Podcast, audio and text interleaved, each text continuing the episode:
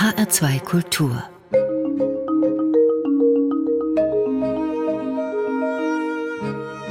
Doppelkopf am Tisch heute mit Silvia Asmus, studierte Bibliothekswissenschaftlerin und Leiterin des Exilarchivs in der Deutschen Nationalbibliothek in Frankfurt.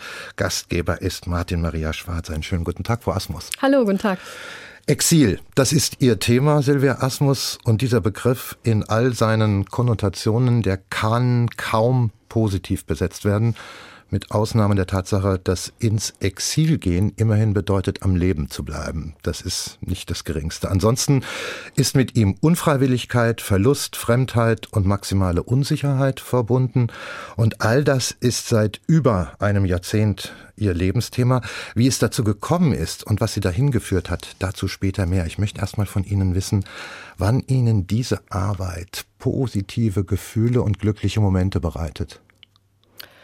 Eigentlich jeden Tag, muss ich sagen. Ja, obwohl Exil natürlich in, ähm, für viele eine ganz große Belastung ist, aus all den Gründen, die Sie gerade erwähnt haben ähm, hat es aber doch auch sehr viel Positives, sich damit zu beschäftigen, weil man natürlich ganz großartigen Leuten äh, begegnet, interessanten Biografien begegnet. Das ist das eine dran. Und dann gibt es eben auch noch eine Facette des Exils, die wirklich auch Chance bedeutet, nämlich zum Beispiel im Exil ohne Zensur arbeiten zu können. Und das ist natürlich ein ganz positiver Aspekt.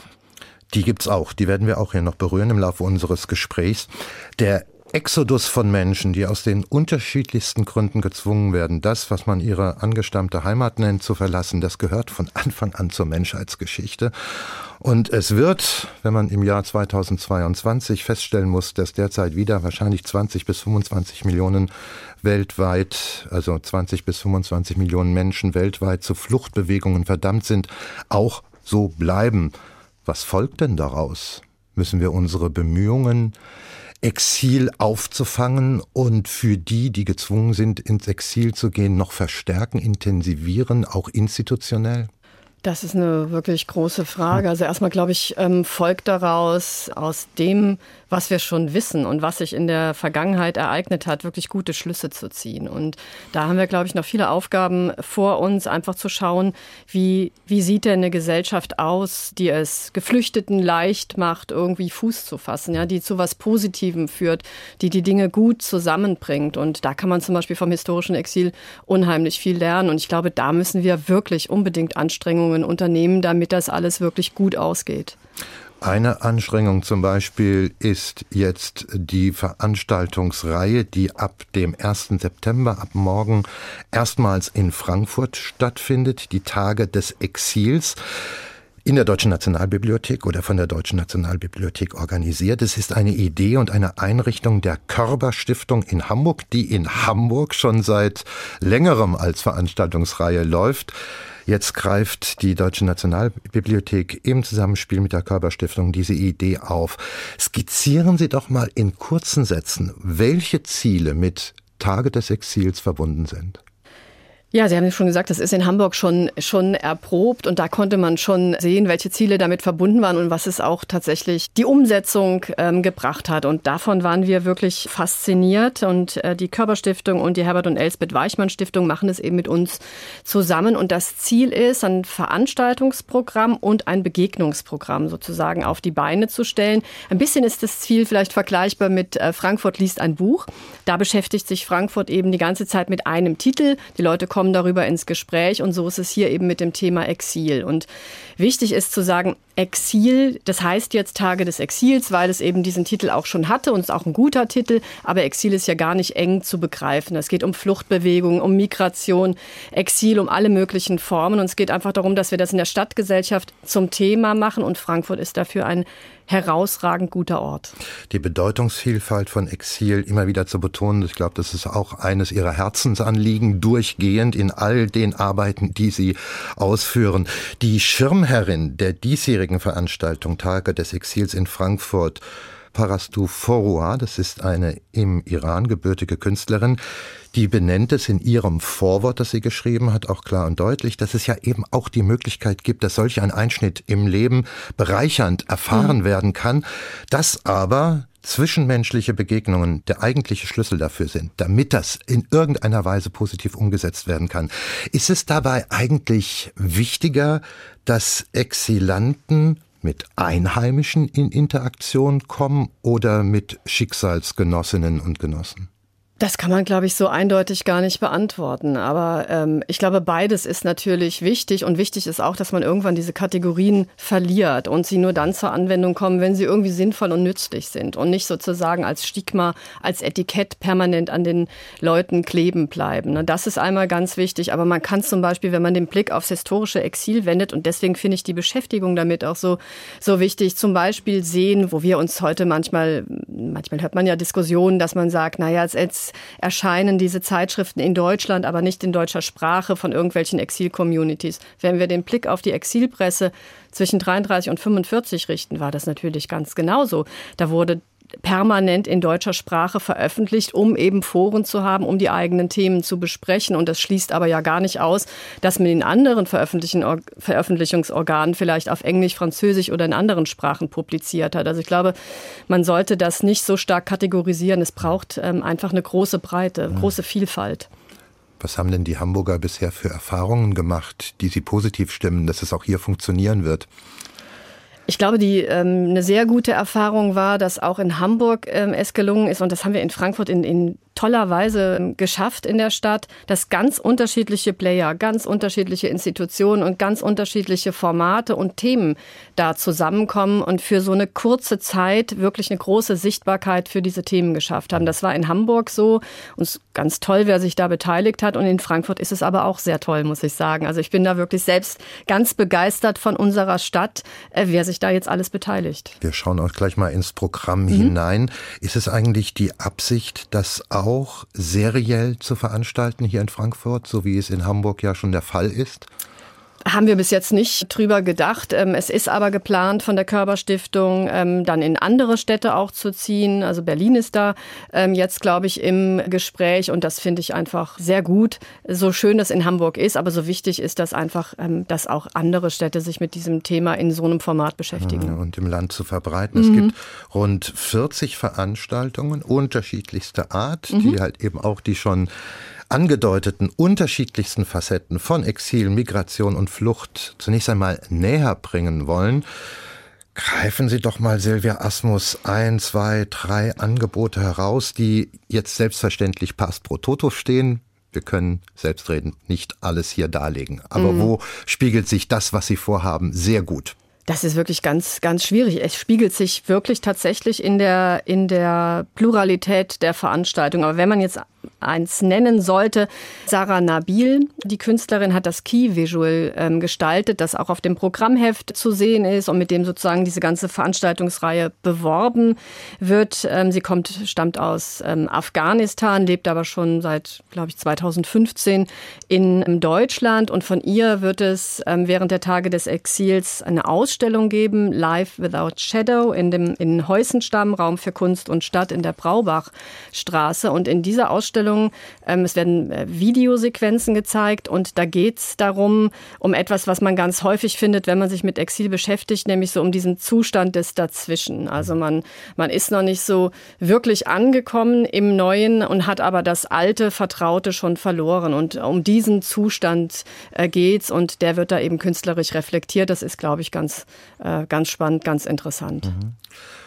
Exil, das ist wie gesagt eine Geschichte, die so alt ist wie die Menschheit und so mischen sich äh, Menschen halt eben mit ganz unterschiedlichen, auch aktuellen Exilgeschichten in dieses äh, Programm hinein. Äh, Menschen, die auf ihr Exil glücklicherweise zurückschauen können, die noch leben. Ein Beispiel für die ältere Generation ist Ruth Weiß, die als deutsche Jüdin nach Südafrika floh. Eine ganz ja vielschichtige Biografie mhm. ist das, die sie zu bieten hat und die jetzt innerhalb der Tage des Exils auch mit dem Ovid-Preis ausgezeichnet wird vom Penn-Zentrum. Ovid, um das vielleicht noch mal kurz in Erinnerung zu rufen, das ist der römische Gelehrte und Dichter, der selber ins Exil gehen musste und dann in Constantia im heutigen Rumänien dann auch starb. Was verbindet sich alles mit Ruth Weiß für eine Geschichte? Also Ruth Weiß, Sie haben es schon gesagt, ähm, es war eine, eine, jüdische Familie. Sie hat mit ihren Eltern Zuflucht in Südafrika gefunden und was ja durchaus auch ähm, einfach eine schwierige Situation war, weil man muss sich ja vorstellen, man lebte damals ja nicht in der globalisierten Welt, in der wir heute leben. Also so, ein, so ein, eine Zuflucht in so einem weit entfernten Land, das wahrscheinlich auch ein relativ unbekanntes war, das war schon wirklich ein großer Schritt. Und Ruth Weiß ist dann Journalistin geworden und sie hat sich sehr engagiert gegen das das Apartheidsregime, gegen Diskriminierung, gegen Rassismus angeschrieben, wirklich auch, ähm, und ist zu einer Persona non grata geworden in, in Südafrika. Also sie ist ausgebürgert worden, mit Einreiseverbot belegt worden und konnte erst viele, viele Jahre später ähm, dann wieder, als Nelson Mandela eben dort dann Präsident war, wieder im Land äh, wirken. Sie hat in, in, Großbritannien und Deutschland gelebt und ist einfach eine ganz beeindruckende mhm. Persönlichkeit, die bis heute ja noch ihr Engagement aufrecht ähm, erhält. Und für all das wird sie eben mit dem Ovid-Preis ausgezeichnet.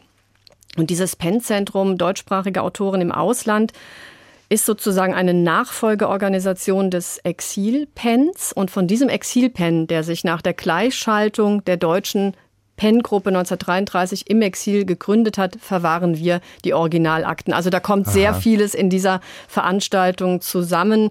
Und seit der Ovid-Preis gegründet wurde, wird er auch bei uns im Exilarchiv in der Deutschen Nationalbibliothek verliehen und sind immer großartige PreisträgerInnen. Und jetzt nochmal eingebunden in eine größere Veranstaltung. Mhm die die Sache dann auch nochmal entsprechend würdig machen, verdientermaßen würdig machen, denn hier haben wir ja den Fall einer zweimal ausgebürgerten Frau vor uns. Ja, mhm. also absolut sie kann dieses Thema begleiten und vertiefen, mhm. wie nur wenige, die noch leben. Silvia Asmus, Leiterin des Exilarchivs in der Deutschen Nationalbibliothek in Frankfurt. Wir kommen zu Ihrem ersten Musikwunsch. Und da haben Sie ausgewählt den Titel Citizen of Planet Paprika von Chantel und Yuri Gurshi. Das müssen Sie mal ein bisschen erläutern. Das ist einfach ein, ich finde, ein, ein witziger Titel und es ist ein, äh, ein ganz ironischer Umgang mit der Frage nach Herkunft, die uns ja sehr häufig als Thema einfach beschäftigt. Ist die Frage nach Herkunft zulässig? In welchen Kontexten ähm, ist sie zulässig? Und was, äh, worauf zielt man eigentlich mit dieser Frage? Und oft sind damit ja auch viele Klischees verbunden und all das wird in diesem Titel Citizen of Planet Paprika sehr ironisch aufgegriffen.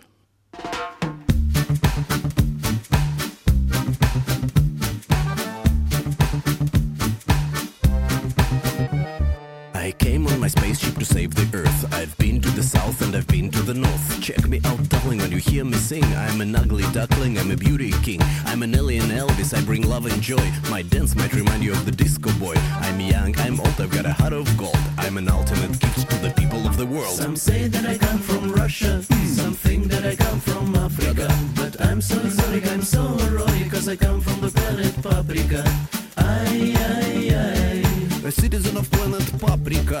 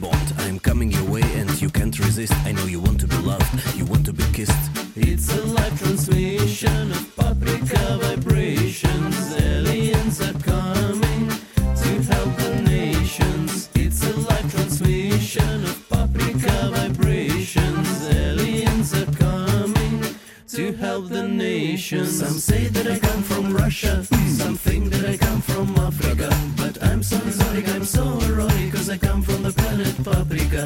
Ay, ay, ay. A citizen of planet Paprika. Ay, ay, ay. Greetings from planet Paprika. Some say that I come from Russia, some think that I come from Africa. But I'm so exotic, I'm so erotic, cause I come from the planet Paprika. Ay, ay.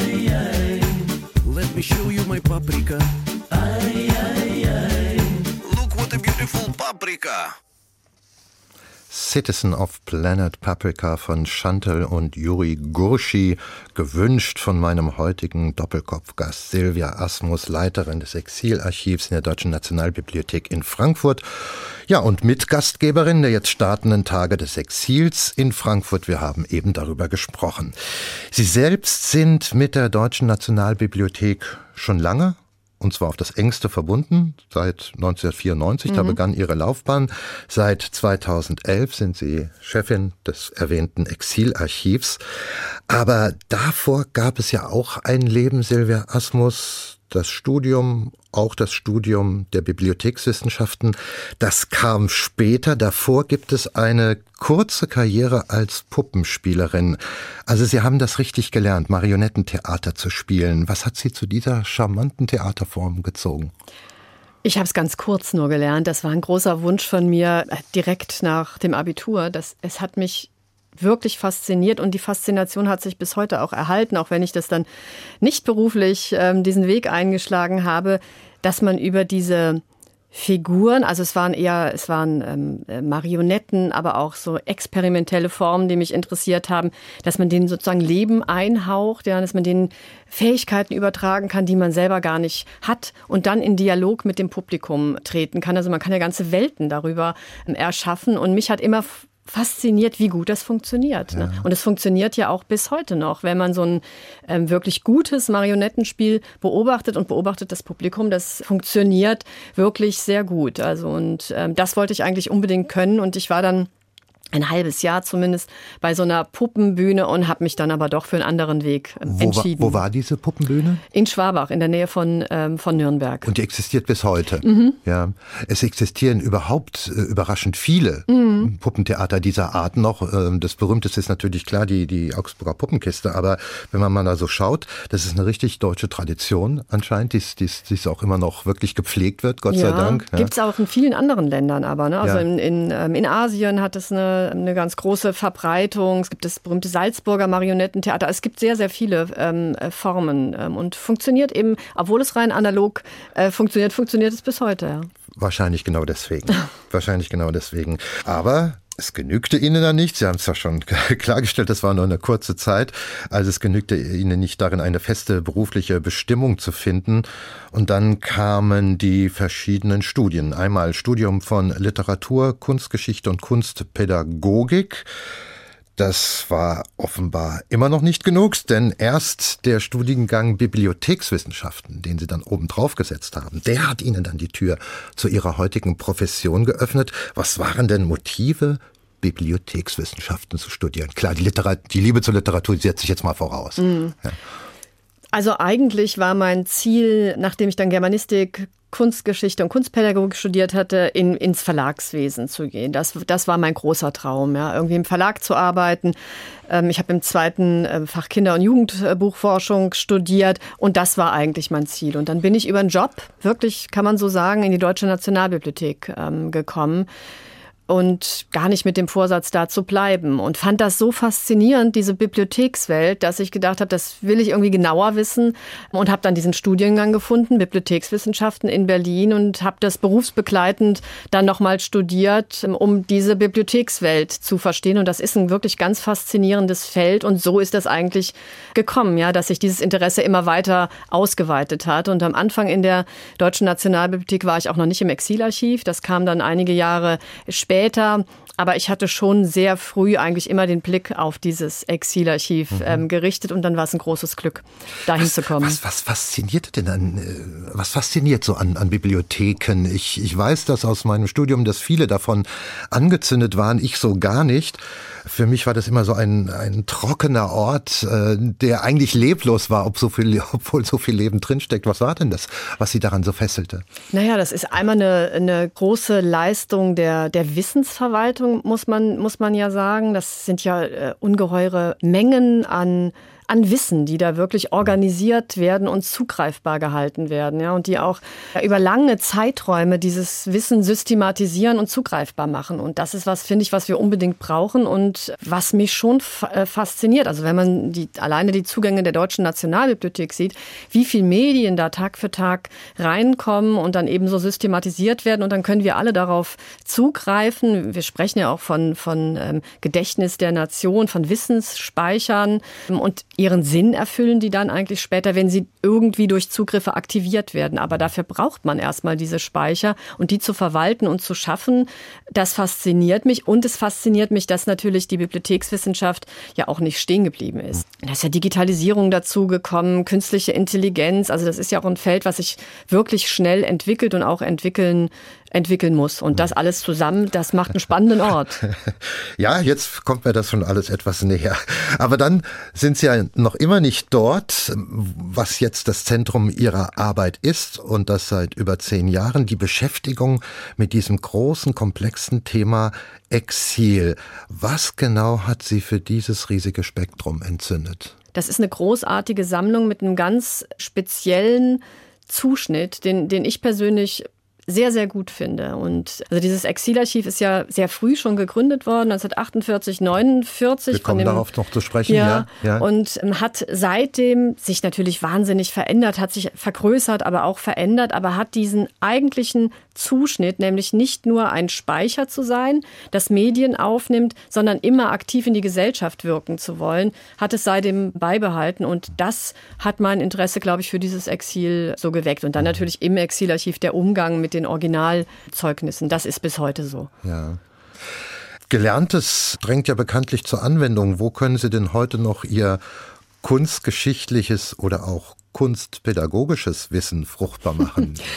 Also bei der Kunstgeschichte, glaube ich, ist was, was man von dort mitnimmt, von dem Studium, ist, dass man lernt, Kunstwerke, aber überhaupt Bilder und andere Dinge ganz genau zu betrachten und genau zu beschreiben und sie dann auch einzuordnen, ne? gesellschaftlich, politisch, historisch einzuordnen. Und das ist was, das kann man sehr gut auf andere Bereiche ähm, übertragen. Und das finde ich ist in vielen Fällen sehr nützlich.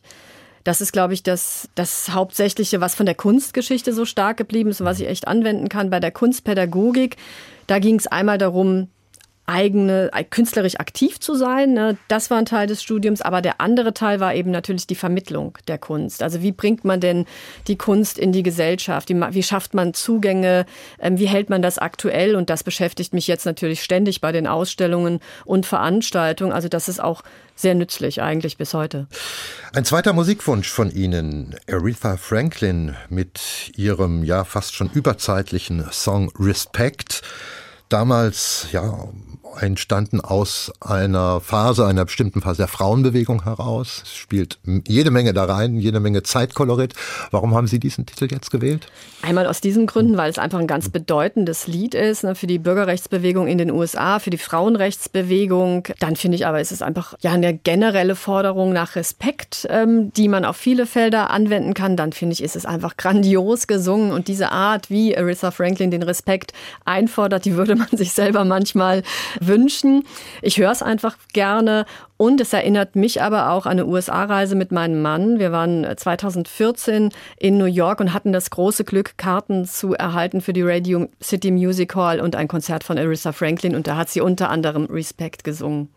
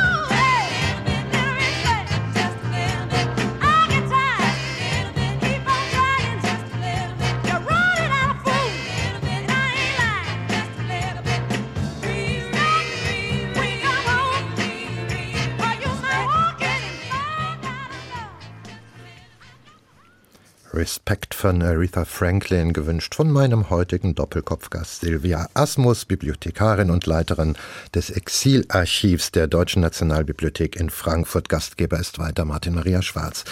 Silvia Asmus, als Sie anfingen in der DMB und dann schließlich 2011 diese Funktion als Leiterin des Exilarchivs übertragen bekommen haben, da hatte das Archiv schon eine lange, lange erste Lebenszeit hinter sich. Gegründet wurde es 1949, Sie haben es vorhin schon kurz erwähnt. Interessanterweise auf Initiative von Emigranten und Exilanten und das nicht ohne Geburtswehen. So selbstverständlich war das offenbar nicht, dass daraus überhaupt ein Bestand heranwachsen konnte. Hm. Was geschah damals alles? Ja, das ist wirklich eine ganz interessante Gründungsgeschichte. Also der damalige Direktor der, der Deutschen Bibliothek hieß es ja damals noch, Hans-Wilhelm Eppelsheimer, hatte sozusagen die Idee, dass man die Lücken in den Bibliografien schließen müsse. Also dass man die Literatur, die im Exil zwischen 33 und 45 entstanden ist, beschreiben müsste, weil die durfte natürlich im Nationalsozialismus nicht angezeigt werden. Und der hat dann Kontakt gesucht ähm, zum Schutzverband deutscher Schriftsteller in der Schweiz und da waren eben Exilierte, ehemals Exilierte organisiert und da gab es dann Diskussionen um, um diese Idee. Und Kurt Kleber zum Beispiel war der Meinung, wenn, wenn die Deutschen, die jetzt schon wieder ähm, überall Ernst Jünger in ihren Auslagen haben, wenn die jetzt plötzlich sich interessieren für Exilliteratur, dann sollten sie das gefälligst kaufen. Und der war dagegen, dass man der Deutschen Bibliothek jetzt mit Buchgeschenken, so war das geplant, dass er erstmal so einen Impuls geben sollte, ähm, unterstützt. Und dann haben die das diskutiert und fanden dann aber doch die Idee so wichtig und das Wirken in Deutschland, also um die Demokratie zu unterstützen, so wichtig, dass sie sich doch entschieden haben, dieser Idee zu folgen und haben dann eine Büchersammlung gemacht.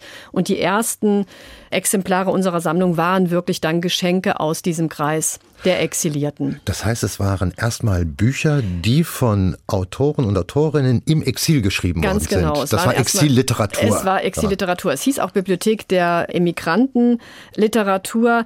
Was aber so besonders war, auch an, an diesen ähm, Diskussionen im Schutzverband, Walter Fabian war da ganz führend, die haben das dort nicht so gesehen, dass wir sozusagen diese Bücher archivieren. Also wir beschreiben sie, dann werden sie archiviert, sondern die haben ganz klar gesagt, das muss ein Kampfmittel sein. Ja, das muss ein Instrument der politischen Aufklärung sein, ein Kampfmittel Originalzitat ist gegen das von neuem sich erfrechende Nazitum. Weil sie gesagt haben, das ist nicht verschwunden, das gibt es noch, das steht wieder auf und dafür wollen wir eine Sammlung schaffen in Deutschland, die dieses Thema irgendwie ähm, sichtbar macht in der Gesellschaft. Und das ist bis heute eigentlich unsere Legitimation ähm, geblieben.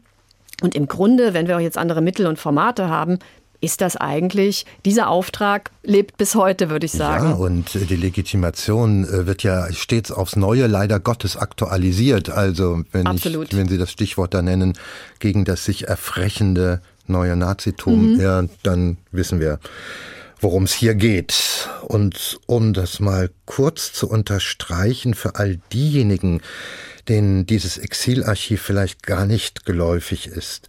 Es geht heute, spätestens heute, aber es damals auch schon bald äh, hat sich das verändert, also die, die Zuschnitte. Es geht auch, aber nicht nur um Bücher. Angefangen hat es schon so in den 60er, dann vor allen Dingen in den 70er Jahren. Am Anfang hat man ungedruckte Zeugnisse, also Briefe und andere Zeugnisse aufgenommen, weil man kamouflierte Literatur sozusagen verstehen wollte und brauchte dafür biobibliografische Informationen. Und dann hat man doch schnell gemerkt, dass erstens auch in der Forschung großes Interesse für dieses Material da ist und dass das Material eben sehr aufschlussreich ist. Und dann hat man zuerst begonnen, Archive von Exilorganisationen, also von großen Hilfsorganisationen, von diesem Exilpen zum Beispiel, solche Dinge aufzunehmen. Dann kamen persönliche Nachlässe von Einzelpersonen dazu und es gibt eine große Sammlung auch an Einzelautographen, Einzelmanuskripten, kleineren Briefkonvoluten, Fotografien bis hin zu musealen Objekten.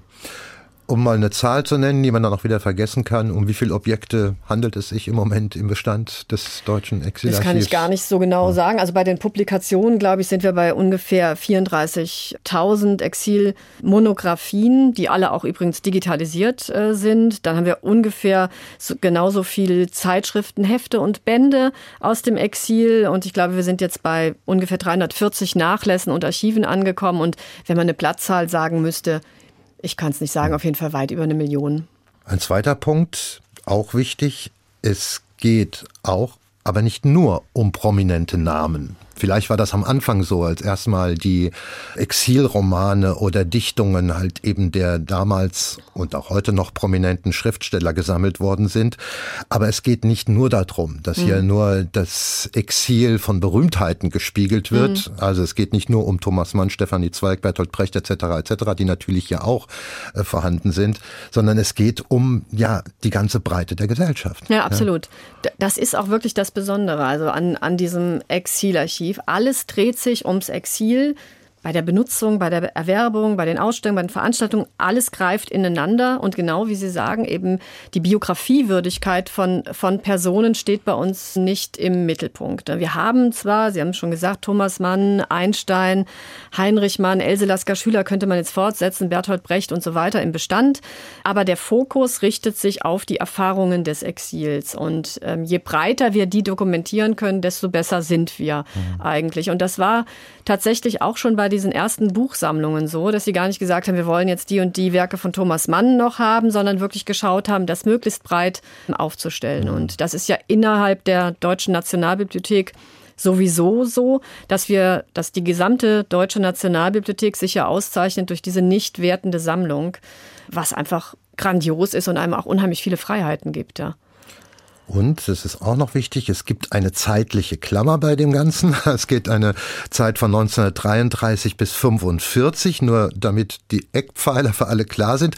Natürlich wächst das noch weiter, das Archiv, und natürlich strahlt das, was sie tun, auch in die heutige Zeit hinein. Auch darauf kommen wir noch zu sprechen. Denn das Exilarchiv wird dann, dann hat es schon 60, fast 70 Jahre bestanden, tatsächlich auch sichtbar, wird nach außen gebracht. 2018 wird die Dauerausstellung auf fast 800 Quadratmetern in der Deutschen Nationalbibliothek eröffnet. Auch das war ein längerer Prozess. Sie sind damit sozusagen initiativ von Anfang an dabei gewesen. Und erstmal ging es um ein virtuelles Museum, habe ich gelesen. Und das wuchs sich dann aber schnell in die Planung einer analogen Ausstellungsfläche dann, dann aus. Ähm, beides. Erstmal vor dieser Dauerausstellung, ganz richtig, äh, wurde dieses kooperative Netzwerkprojekt Künste im Exil ins Leben gerufen, auch mit Unterstützung von ähm, Hertha Müller. Und da ging es darum zu zeigen, dass es in Deutschland viele Institutionen gibt, die sich mit dem Thema Exil beschäftigen.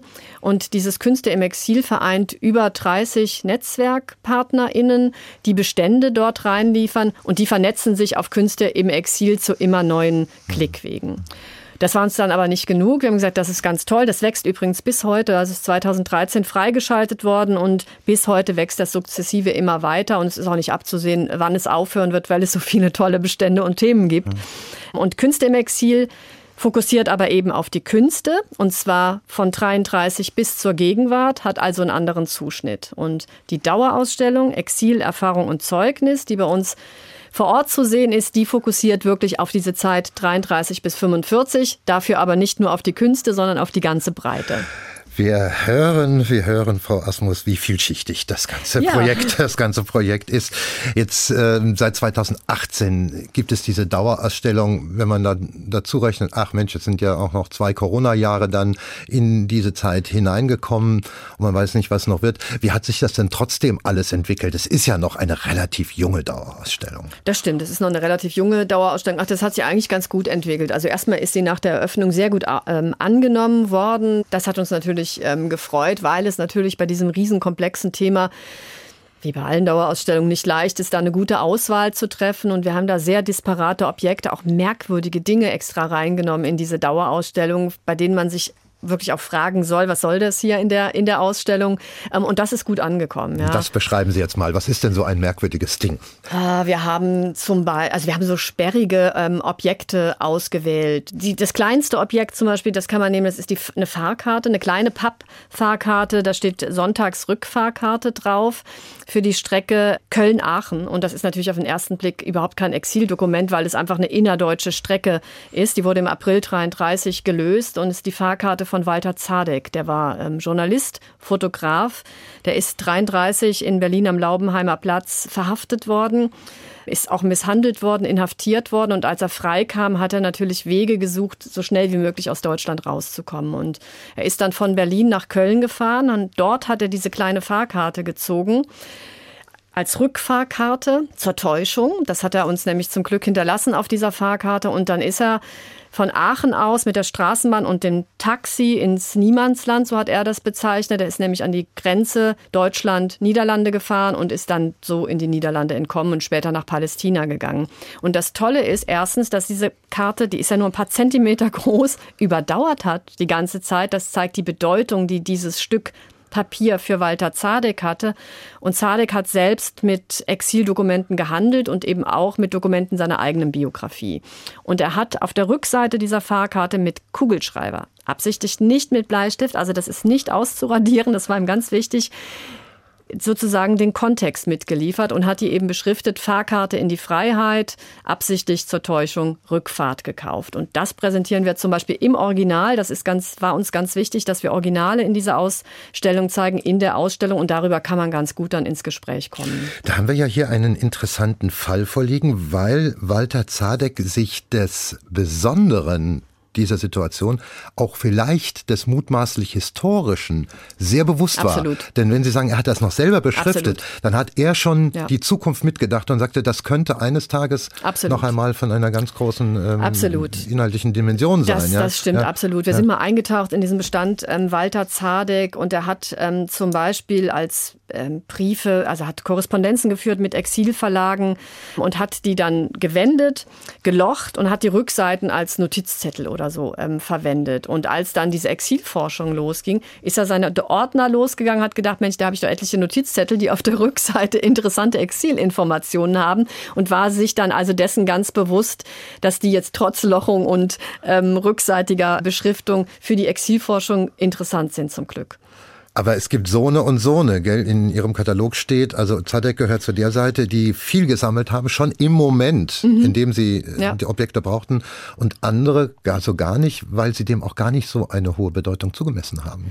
Das ist bis ne? heute häufig so bei Familien, dass die gar nicht unbedingt darüber nachdenken, dass das über ihre Familie hinaus von Bedeutung sein könnte, diese Exildokumente. Aber die beschreiben ja immer auch Wege ins Exil, die beschreiben, wie man zurechtkommt im Exil und die sind eben über die Informationen zur Familie hinaus dann oft auch von breiterer Bedeutung. Und dann muss man sagen, dass viele Exilierte ja nicht nur von A nach B gegangen sind, sondern dass das mehrfache Ortswechsel waren und einfach ist sehr vieles ist auch verloren gegangen. Ne? Was ein Teil der Mission ihres Archivs ist, Silvia Asmus, ist diesem immensen Bedeutungskörper Exil eine Struktur zu geben.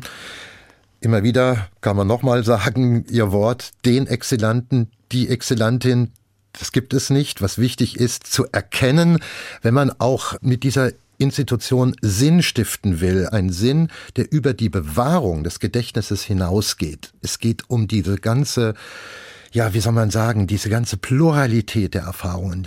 Und das fängt ja eigentlich auch schon mit dem Wort Exil an. Das Wort Exil denkt ja Heimat und mögliche Rückkehr fast zwangsläufig mit. Es ist eine Ausnahmesituation.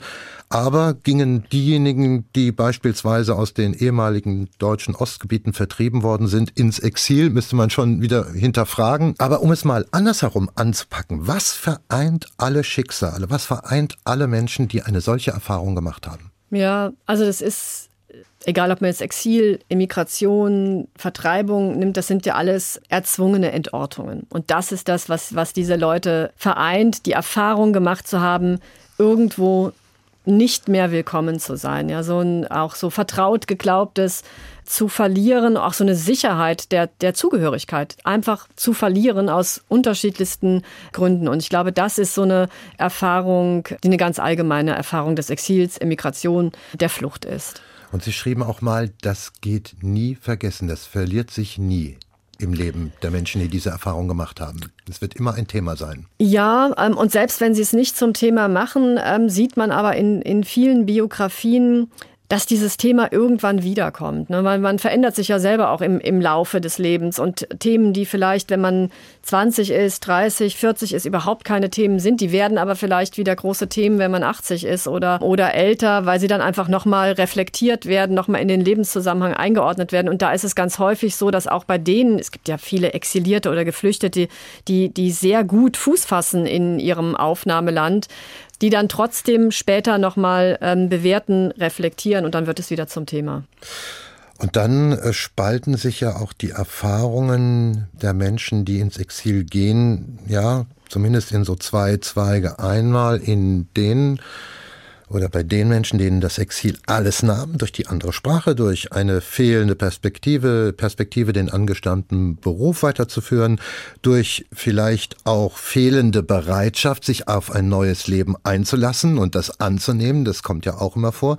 Und dann gibt's die andere Seite, die sich sogar leichthändig integrieren konnten und vielleicht sogar ihr Glück fanden. Haben Sie denn Beispiele für das eine wie für das andere? Also wir haben als ähm, als Beispiel ähm, für, für eine Person, für die das Exil wirklich eine große Chance war. Das ist der Chemiker Eirich, Frederik Eirich für den das einen großen, großen Internationalisierungsschub bedeutet hat. Ja, als er ist erst nach Großbritannien gegangen, wurde dann von dort nach Australien verschickt, zwangsverschickt und ist später in die USA gegangen. Und er hat im, im Rückblick auf diese Zeit gesagt, mir hat es eigentlich eine große Chance eröffnet, international mich zu vernetzen und international als Chemiker wirken zu können. Ja. Trotzdem muss man sagen, natürlich auch Eirich hatte dieses Ausgestoßensein, nicht mehr gewollt sein erstmal den Schritt unfreiwillig zu gehen. Das trifft natürlich auch auf Eirich ähm, zu, aber professionell hat er darin eine große Chance hm. für sich gesehen. Mhm. Man kann von Ihnen lesen, Silvia Asmus, dass Sie einen sehr engen Bezug gerade zu diesen Relikten, zu diesen Überbleibseln und Originaldokumenten von vertriebenen, emigrierten und exilierten Menschen haben, dass Sie sogar äh, diese gelegentlich in der Hand wiegen und wägen des Abends nach dem, nach dem Arbeitstag. Und das sei sinnstiftend, äh, so werden Sie zitiert. Können Sie uns das mal näher bringen, weil diese Dokumente es in die Jetztzeit geschafft haben, weil das Schicksal der Menschen damit nicht vergessen ist? Ist es das? Das ist auf jeden Fall ein, ein Teil davon. Also ich finde das manchmal schon wirklich ein ganz großartiges ähm, Gefühl, in, in diese Magazine zu gehen ähm, und zu sehen, was sich da einfach alles erhalten hat, ja, und was auch für viele Generationen da weiter überdauern wird. Ne? Auf das können Forschende zugreifen, die Familie wissen, das ist auch wichtig. Ne? Viele Familien besuchen ja auch sozusagen diese Bestände und machen sich ein Bild davon, wie wird das aufbewahrt, wie ist das sicher aufbewahrt. Und das finde ich ist ein, ist ein sehr gutes äh, Gefühl, dass diese Dinge es dahin geschafft haben, ja. Und da gibt es, glaube ich, noch eine Tasche, die es Ihnen besonders angetan hat. Eine vielseitig äh, bestickte Tasche. Ja, das, das ist ein ganz ähm, tolles Stück. Diese Tasche befand sich schon im Exilarchiv und irgendwann habe ich die entdeckt und die ist sehr bemerkenswert. Also es ist eine Sackleinentasche, die, die ist von Hand gefertigt und auf dieser Tasche finden sich bunte Stickereien und Filzapplikationen. Äh, angefertigt hat die Tasche Irma Lange, ist eine Person, die man, die man nicht ähm, kennt, keine öffentliche Person. Und sie ist 1939 mit ihrem Sohn aus Österreich nach Großbritannien gegangen und wurde dann nach Kriegsbeginn als feindliche Ausländerin dort interniert, auf der Isle of Man, ihr Sohn auch. Ähm, und sie hat diese ganze Geschichte der Internierung auf dieser Tasche dargestellt, in diesen Stickereien und Filzapplikationen. Und äh, man kann das genau entschlüsseln, weil sie auch eine schriftliche Autobiografie hinterlassen hat. Und man kann also diese Geschichte auf dieser Tasche genau verfolgen. Und die ist eben sehr, sehr farbenfroh und eigentlich würde man, wenn man jetzt einfach stereotyp mal denkt, sich das eher grau und traurig vorstellen. Und sie hat das da aber sehr, sehr positive Farben gewählt. Und sie stellt einerseits den äußeren Verlauf dieser Internierung dar und sie stellt aber auch ihre eigene Verfasstheit dar. Und da zeigt sie sich als eine sehr positive Person, als, als Teil einer Schicksalsgemeinschaft mit anderen Frauen auf dieser Isle of Man. Und ähm, sie schreibt auch an einer Stelle, sie hat das eigentlich als sehr sicher empfunden. Sie war eigentlich froh, diesem Krieg in London mhm. auch entkommen zu sein und in dieser Schicksalsgemeinschaft da diese Verbindungen zu haben. Und das ist wirklich ein absolut interessantes Stück. Es sieht toll aus und es hat einen tollen Inhalt. Und da kommt vielleicht das zum Tragen, was Sie vorhin gesagt haben, was Sie als Kunstgeschichtlerin gelernt haben. Also das genaue Hinschauen, das Betrachten und vielleicht auch Analysieren der Dinge, die man sieht und das dann entsprechend auch zu präsentieren. Mhm. So wird das bei Ihnen dann auch gemacht. Wir haben eingangs darüber gesprochen, jetzt am Tag, bevor die Veranstaltungsreihe Tage des Exils beginnt in Frankfurt, dass so ein Ort wie dieses Archiv, das Sie leiten, halt eben auch einen Beitrag zu leisten imstande ist für die Menschen, die nun gerade heute zu uns kommen, weil sie ihr Land verlassen mussten. Wie können solche Quellen, wie können solche Dokumente, die hier zur Verfügung stehen, im besten Fall helfen? Also ich glaube, sie können in gewisser Weise eine Sensibilität herstellen. Oft ist es ja so, dass es sehr hitzige Debatten geführt werden in der Gesellschaft zu allen möglichen Themen und eben auch zu Flucht und Migration. Und da kann der Blick auf historische Stücke oft ganz hilfreich sein, weil man da ganz in Ruhe die Sachverhalte nochmal ganz genau ähm, betrachten kann. Und auch wenn die Rahmenbedingungen sind völlig andere, die muss man dann miterklären. Aber es gibt schon viele, wenn wir sagen, Muster, die, die bis in die Gegenwart wirken. Und es gibt sehr viele Dinge, finde ich, die kann man vergleichen, wenn man sich bewusst ist, dass die Rahmenbedingungen andere sind. Wenn wir zum Beispiel alleinreisende Jugendliche nehmen, natürlich haben wir das in der Ausstellung, die Bedeutung von, von Sprache, oder einfach das Gefühl, ausgestoßen zu sein, das Gefühl, nicht mehr zurück auseinandergerissene Familien. Es gibt wirklich sehr, sehr viele Themen, die wir in dieser Ausstellung zeigen und die bis heute äh, für viele Menschen von großer Bedeutung sind. Und man kann wirklich lernen, was hat den Menschen im Aufnahmeland geholfen, Fuß zu fassen und was war auch absolut hinderlich. Also in vielen Ländern gab es ja zum Beispiel Arbeitsverbote was natürlich absolut hinderlich war, um da irgendwie ein selbstständiges Leben aufbauen zu können. Und da können wir viele Parallelen zu unserer Gesellschaft ziehen und uns fragen, machen wir da alles richtig oder können wir da besser werden?